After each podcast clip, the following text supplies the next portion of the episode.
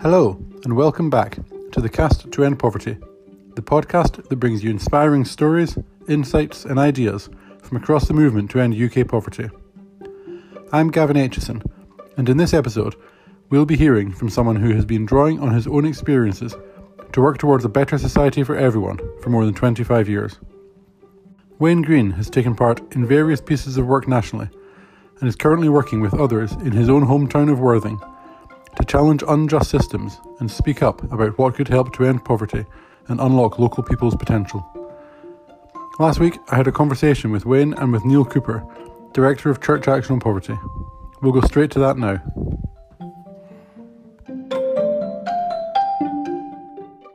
Thank you both for joining. Wayne, I wonder if you could tell us a bit about how you first became involved in work to tackle poverty and run us through some of the activities and projects you've been involved in over the years. Yes, well, uh, it has been a long period, and I'd like to say uh, to Niall that, that, actually it was some 20 years ago when I first met you, I think, mm. uh, when you came as the new sort of head of CAP, just before actually. Um, at that time, it was uh, Paul Goggins, who was in your role at the time, I believe, as a national coordinator. And I got involved because um, I had uh, two young children at that time, I, I was, if I go back a step, uh, I had been made unemployed as a young man. Uh, my wife was pregnant at the time. We'd given birth. She'd given just given birth. We were renting a flat in Worthing, and then when about three months old, uh, we were evicted. Um, and I was shocked because I came from a middle class background, and I've never experienced anything like this before.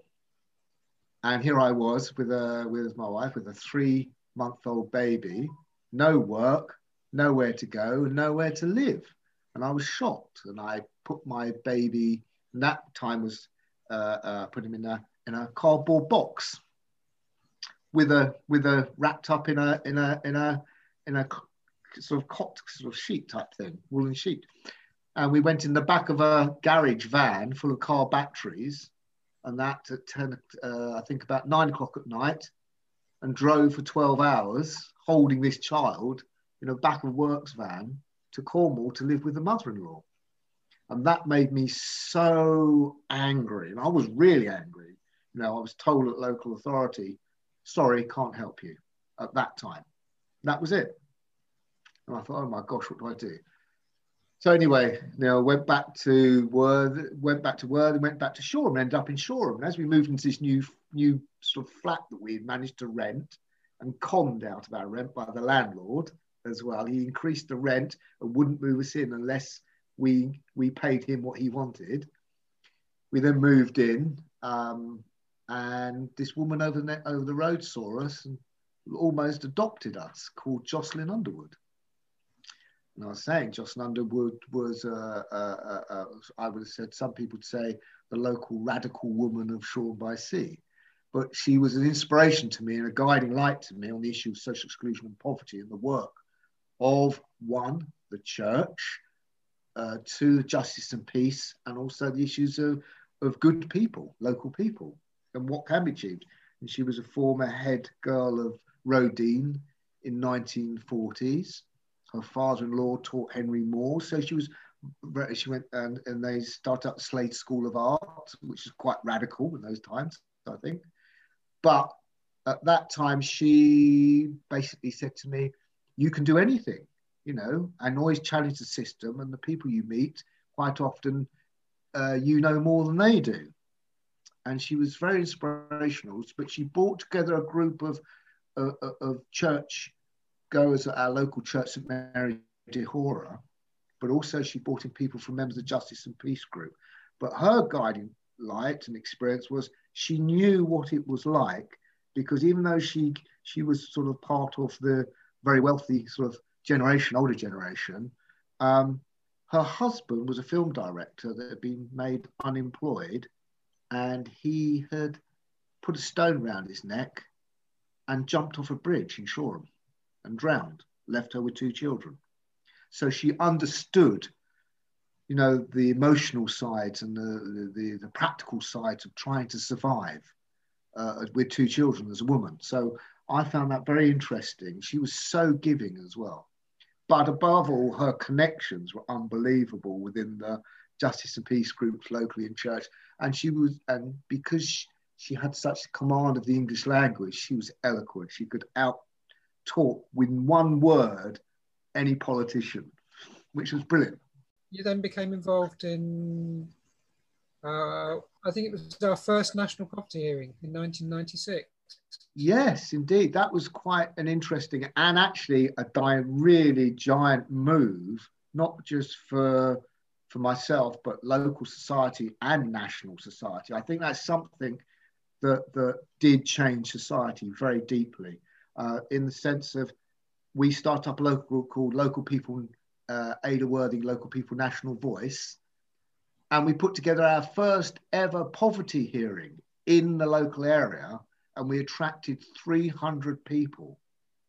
But what was interesting, you know, our, our local politician, uh, MP, didn't turn up, um, but other politicians, local politicians did. And Church Action on Poverty through, through David Cross came down and gave us that full support. But it was quite interesting to turn the dynamics round. Here we were, a group of six of us on a panel who are in poverty, unemployed, to speak to our decision, local decision makers, to the local population as well. And it was new. And uh, for people that won't know uh, uh, Adur or Worthing, it doesn't think of itself as a, a poor community, does it? No, it's, it's quite a wealthy area. In fact, it's one of the most expensive areas to move into. Um, but um, it's all, a lot of it then was hidden behind the scenes you know, it, it, was just little communities that knew each other, and that was that. It was very underground, I think, poverty was. Uh, in fact, there was no such thing as poverty. I so I remember, I remember one of your quotes from the National Poverty Hearing saying, "Poverty is a battle of invisibility and being blamed for society's problems." Is that really that's how you felt it? Do you know? I that's how I felt it, and that's how I still see it because I've got it written down here. because it's exactly what's happening today. Because one, the experience uh, of being part of a national po- uh, poverty truth uh, poverty hearing, going up and speaking to 600 leaders, was quite frightening. But the process towards it was quite empowering because I was saying we had someone called Fran Bennett uh, who came on board, and she had a lot of empathy. And we we were told, you know, this is a very experienced woman in her work, but she was very gentle with us when we came together. And we're very sort of, I'm from South and I had to meet Northern people in Northern poverty. And, and suddenly you suddenly realized actually it broke a lot of barriers down. Actually, there was a lot in common. There's no North and South divide because being poor in the South is still going without food as you would up in the North. So there was a lot of similarities that broke down those barriers rather than competitive. Uh, uh, not only that, I felt at that time the same. We had uh, uh, we had a, quite a good then CAP had quite a, a, core group of people around us that would nurture us as well. And we found that was quite good. And they gave us access to a huge amount of people that you would never ever believe, you know, politicians, uh, uh, church leaders. And it was, for me, I used to pinch myself thinking, am I meeting these people? Are they actually listening to me? You know, you can believe it in some senses. It's this we call it imposter syndrome now. But that was because you had the the lived experience, so you knew. Yeah, that was interesting. Yes, because we did a a, a, a third a third poverty hearing that we did. Um, in fact, Peter Bottomley in Worthing, it was a time I think there was a crisis going on, and he wouldn't come out of a meeting to talk to us. And then when I said, "Well, we have the BBC interested," Peter Bottomley suddenly shot down from London his team, and he came to the meeting. But I think it shocked him the meeting, the level of interest at that meeting. And what was interesting about the uh, national poverty hearing, there was the local side of it, that experience first by those first was very powerful because he then took that uh, local people and he said to me, You don't know how important that is and he took it and he gave it to the Conservative Party to use that bit, so it became politicised. But then, the, the I mean, uh, the national poverty hearing itself, to my mind, unified the conscience of the country. It actually pricked the conscience and saying, Here we are. We were opposite the House of Lords, the House of Parliament, and we were saying, Come over and speak to us. And unfortunately, both the leaders of the parties didn't come, but their polit- other politicians did. And then I remember in the afternoon, a massive argument started in Parliament. And I thought, well, at last, we're having a proper debate, which was good. So it's quite empowering. And then from then you went on to, to work on the Future of Work uh, report? Absolutely, yes. I, I, and I have a copy of it here. It's Future Work report here. And I still read it today. And um, that was very, very uh, interesting to get involved in because you actually felt you had something really to say and people were prepared to listen. And we were part of this policy group that went across the nation, brought people together, and uh, we spoke, we covered the whole issues of everything that you covered today from tax benefits. I was listening, I was just reading actually the issue of flexibility. Flexibility for who? And this is 20 years ago. And there's a woman in this report, and you'll remember this now, this report, Work and Work, forgive us our debts for who for for those who debts against against us. Yeah. The debt campaign. Now, Come on to yeah, that. And that and that in this, a woman talks about flexibility, no contracts. 20 years ago. 20 years ago. Yeah, things that we thought, oh, that's not a good idea. They're just mainstream now. But on the future work, so the, the inquiry was led by the Bishop of uh, David Sheppard. David Sheppard, that's right. Um, but you were part of a group that uh, gave a lot of evidence and uh, ideas to the, the, the, inquiry. Yes, absolutely. We, we, we each, we each Yes, actually, we produced a, a, we sat in a round of what they call a, a those with first-hand experience through Church Action on Poverty were allowed or were uh, were encouraged to meet once a month or once every quarter and put our findings together of our experiences on policy.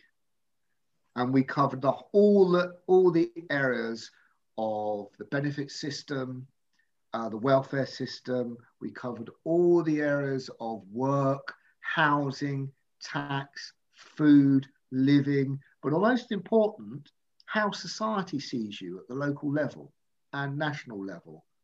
And that's where I came in and said, uh, and I still say it today poverty is a battle of invisibility. It's not being seen. And if those do see you, in power will see you, but won't let you join in on the actual policies themselves. Mm-hmm. Uh, I remember after a most important point after the poverty national poverty hearing, um, Labour got into power. New Labour got into power, and the first thing they put together was the exclusion unit. And our report was called the exclusion zone. And I remember then once it had been set up, trying to talk to someone saying, "Oh, I'm out of work. Would you could you give you know any vacancies there?" And I was talking to this gentleman who had no idea about poverty in exclusion unit, and I thought, "Oh," so that's quite interesting. But some of the ideas that you did have, so the Future of Work report um, uh, was really influential on Gordon Brown when he came in as Chancellor. Absolutely. Absolutely. So you talked Absolutely. about how you influenced Peter Bottomley and the and the, the Tory thinking. Well, that report was really influential on uh, New Labour and and the Chancellor yes. Brown's thinking. Yes, so what, I, I, I agree with you. Yes. You, we, we talk now a lot about speaking truth to power. So I think what, my sense is a lot what you've been doing over the past 25 years is is speaking truth to power. Is that is that a kind of phrase that has meaning for you? It does, the, uh, uh, because the word truth to power and this word, uh, and not only that, uh, we talk about this word agency, about having a relationship. actor agent process um, can be difficult, can be very challenging, but at the same time, you are speaking to human beings, and human beings do have the capacity to change as well. But you also get resistance.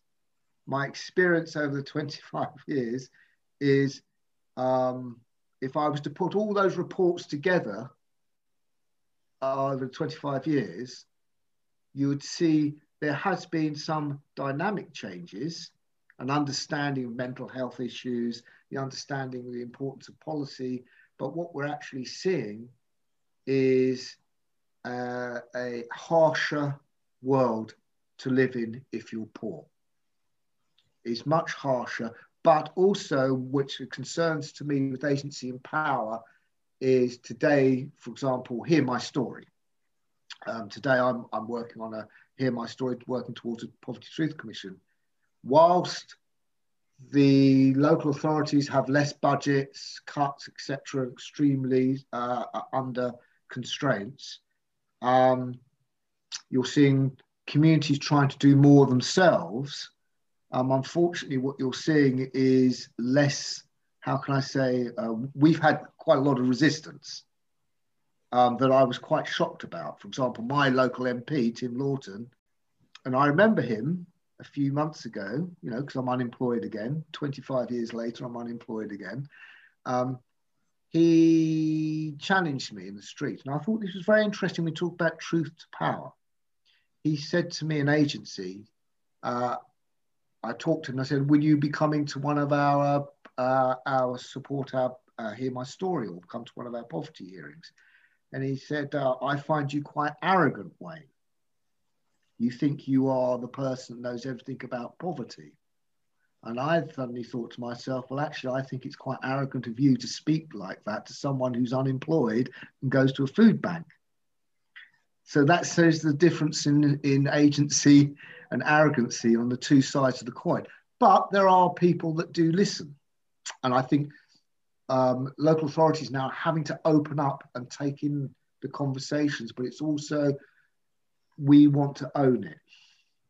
Is it? And I think to myself, actually, you know, when I come in, I'm, I can be quite, say, um, uh, um, diff, not difficult, tell the truth. This is what it's like. What are we going to do about it? These are solutions we feel that, are, that can be done. What will you do? So the thing that, having known you for like 20 years, Wayne, the thing that amazes me is you keep going. You know, you get the knockbacks. You get you get your MP that just refuses to meet you or tells you that you're arrogant. But so what is it that's kept you going uh, all these years? I want to see, well, uh, I suppose if I go back into my personal life, I, I'm actually adopted. Okay. So my real family lived four doors down from my family I was adopted in. I'm also uh, African Caribbean. I can go back three or four generations and they were slaves. I was one of the first West Indians or African Caribbeans in West Sussex in my area that I lived in at the time. But the key thing is I said there's this issue like the resi- I think a genetic resistance in me to see a better world. Uh, I care about the world. I was in the merchant navy as well. I went through the back doors of Africa. I went through the back doors of the Middle East. Uh, I remember communist Poland, communist Russia. I remember going to all these countries as a young boy, and, uh, and you just want to see a better world, and it is possible. It can be done. Um, people say to me, Is it your faith that does this? And I, Niall, know this. I'm uh, not truly a fully religious, everyday Sunday person, but I believe there is something in the world. I believe that all faiths have some, some golden thread running through them. And I believe it is possible to change society. And one must keep going uh, uh, on this issue. And yes, you can end up losing your job, you can end up losing your house, you can end up losing your home, you can end up losing everything, but they can't take your thoughts away from you. Anyone can. They are yours alone. And that's where I, that's where I come from. And not only that, I get inspiration from other people. other people. I mean, young people give me more inspiration today. You know, how is it that I see so many older people walking around saying, "Oh, what's to be done in the world?" And you've got young people just rising up saying, "I've had enough." And and you've always worked with you've always worked with people of faith and justice and peace groups. So what what would you Absolutely. say to you know, what's your reflection on that in terms of the role that the church can play and people of faith can play in the fight against poverty? Well, well funny enough, yes, it's interesting. Uh, um, I believe, and I said this actually, I recently applied for a vacancy for a, a for a, job in the church recently for the Commission for Racial Equality or something. Uh, anyway, I wrote down um, the church itself, or if we think of people's belief systems, if they talk about God, if they talk about uh, Jesus, or if they talk about Jesus was a radical. He was on the outside, you know, and he, he saw change. And not only that, if, if you look at other issues of the church itself, its roots are deeper than politics in the community, much deeper. And not only that, is I find when you talk, I find the church as an area that do actually listen to you. They can actually sit down. I mean, most people say, oh, there's a local vicar. But actually, if you talk to a local vicar, you'll probably find they're very academic people, quite willing to listen, could have better lives than the lives they choose, and are very open to listen. Um, I have been very critical of church, saying it's become very too middle class um, it, it feels too safe. It, it won't want to go on the radical side of life, but it's slowly having to because of our morals and ethics. This is where we get them from. Uh, um, who were the first writers of law? It was priests and Jesuits and things like this. So I, so I, for me, it, it, the church is a fundamental, fundamental uh, pillar for change. And so the word change, you know, what when you say that you can make change, you've got confidence that change is possible. What changes have you seen for the better? You can probably list plenty for the worse, but from local activism, what how do you look back and think, yeah, that's that's been worth doing? The under first of all, the word poverty itself.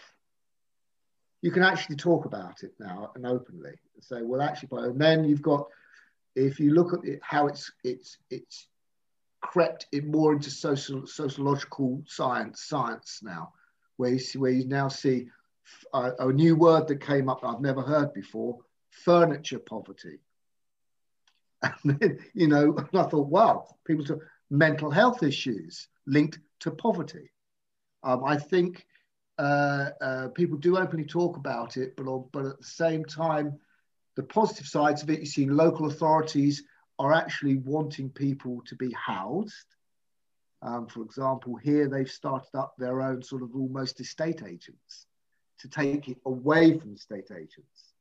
I think uh, business is much more ready to get engaged now on areas of corporate social responsibility and things in this area. Uh, uh, um, it's only once you get involved that you actually understand. Most people are very critical, but once you're involved, for example, I remember the um, loan shark meetings we had in London and where we met with the bank.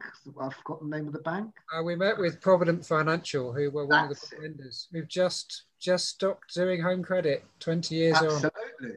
But I remember at that time where the, then it was the DTI officials coming in, and we had a massive, uh, some of us had a massive argument with a couple of officials about this whole issue of loans and whatever. And I remember an MP coming in and to say, What's the problem? Went over to the officials, told them to be quiet. Next thing I know is the government of the day with the DTI are supporting the issue of looking at the whole loan shark issue as well. So that was a success as well. If we look at from where it started today, um, we look at food banks, issue food banks. You shouldn't have them. It's disgraceful. But then you see the issue of we were talking about the issue of food itself. You know, how can I afford a hot meal? How can I afford? And the churches with community groups stepped into that area, albeit at felt a slower rate. But then that looks at the whole issue of welfare. I mean, we were involved in the debate of the first ever citizens' income. And now that debate has come alive again. So, yeah, looking back then 25 years, what would you say the, no, to your younger self, if you if you met yourself 25 years ago, what what would you say back to them to, to him now? Don't be so angry. Take time, patience. For for whatever you give in 100%, just think you only might get 5% of it. But that's a success. I, I was and, going to ask and, a similar question. I think a lot of the people we work with are quite early on in, in their journey on sort of campaigning and or activism or whichever word they prefer. And a lot of people listening to this are probably in the same position where they're involved in maybe one project in their neighborhood and and who knows what lies ahead for them. So I guess what what advice would you give to to people who are maybe 20 years behind you on that journey in terms of values or practical advice? First and foremost, your experience is proof that you exist. And two is that you are equal to anyone else and your knowledge is probably more than the person you talk to who wants to know. And three, um, I would say to a young, don't ever give up uh, on a cause because people want you to give up. That's what they want you to do. They actually want you to give up and walk away. But don't. Be a thorn in their side. Rock that boat. Be a troublemaker. Because at once a politician, he was former personal secretary to the, a Northern Ireland minister. And he once said to me, I've written a book called Troublemakers. And I said, Oh, right. And he said, And you know, he said, we're in the civil service at the top end. He was a permanent secretary, said, We like troublemakers because troublemakers help change the systems. So there you go. Excellent. So that's uh, yeah, troublemaker Wayne.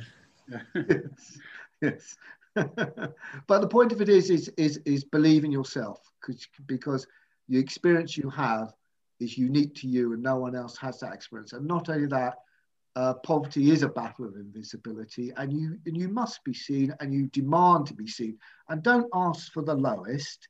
Why should you ask for the lowest? We want the best out of our society and everyone should have the best. Wayne, was there anything that you've not said or that I've not asked?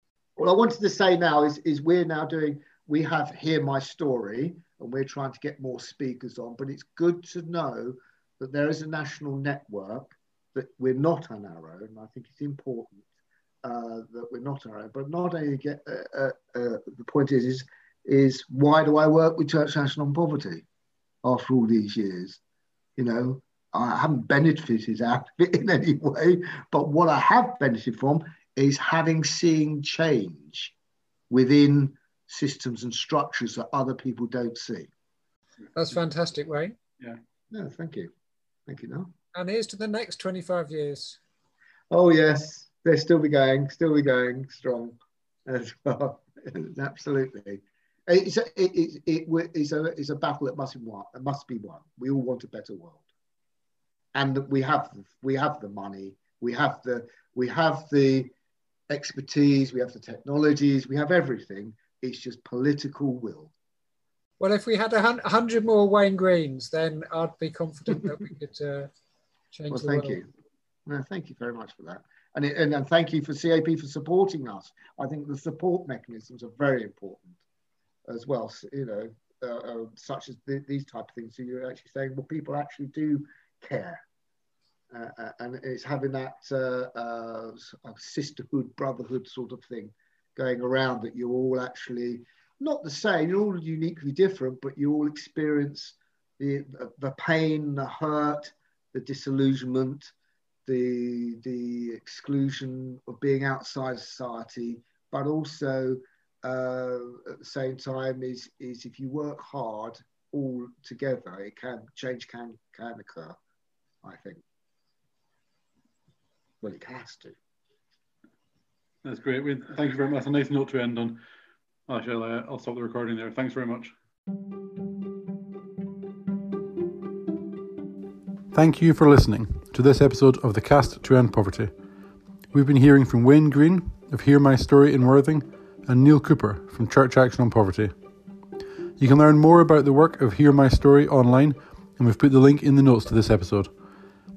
If you've enjoyed listening, please do hit the subscribe button on your smartphone or tablet so you can check out previous episodes as well and listen in next time when we'll be taking another look at the movement to end UK poverty.